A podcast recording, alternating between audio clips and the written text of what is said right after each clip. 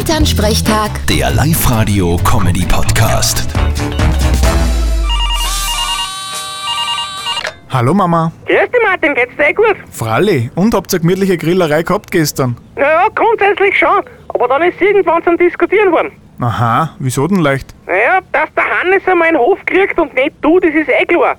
Außer du willst ihn unbedingt. Na na, danke, kein Bedarf. Gut, und der nächste nach dem Hannes, der einen Hof einmal kriegt, das soll natürlich der kleine Ferl sein. Ja, eh logisch. Wo liegt das Problem? Die Freundin vom Hannes, die Zoe, jetzt ist mir der Name von mir eingefallen.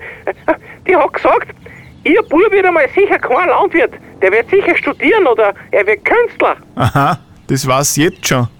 Interessant. Wahrscheinlich ist er auch hochbegabt, weil er schon das Kopferl heben kann. Ja, so ungefähr. Nein, ich mein, mir ist ja eh wurscht, ob der Bub meinen Hof übernimmt oder nicht. Das werden wir eh nicht mehr erleben. Aber der Papa ist da recht sensibel. Ja, wenn's nach seiner Mutter geht, dann werden wahrscheinlich Kühe nicht mehr gemolken. Zau sterben an Altersschwäche anstatt der Gersten baut einen Hahn fahren. Bäh. ah, geh Papa, tu dir nicht an weh. Vielleicht grad der Bub ja eh mehr in Hannes nach und nicht ihr. Von dem abgesehen, Hanf ist eh ein super Produkt. Da lässt sie viel machen. Ja, das habe ich ihm auch gesagt. Und wie gesagt, wir erleben das sowieso nicht mehr. Hey, Äh, da geht's mir um mein Erbe, das muss ja erhalten bleiben. Dein Erbe, den Hof haben wir von meinen Eltern, also aber vom Gas. Jo eh. Das glaube ich auch. Außerdem, wer weiß, was in 30 Jahren alles passiert. Viert euch! Bitte, Martin. Elternsprechtag. Der Live-Radio-Comedy-Podcast.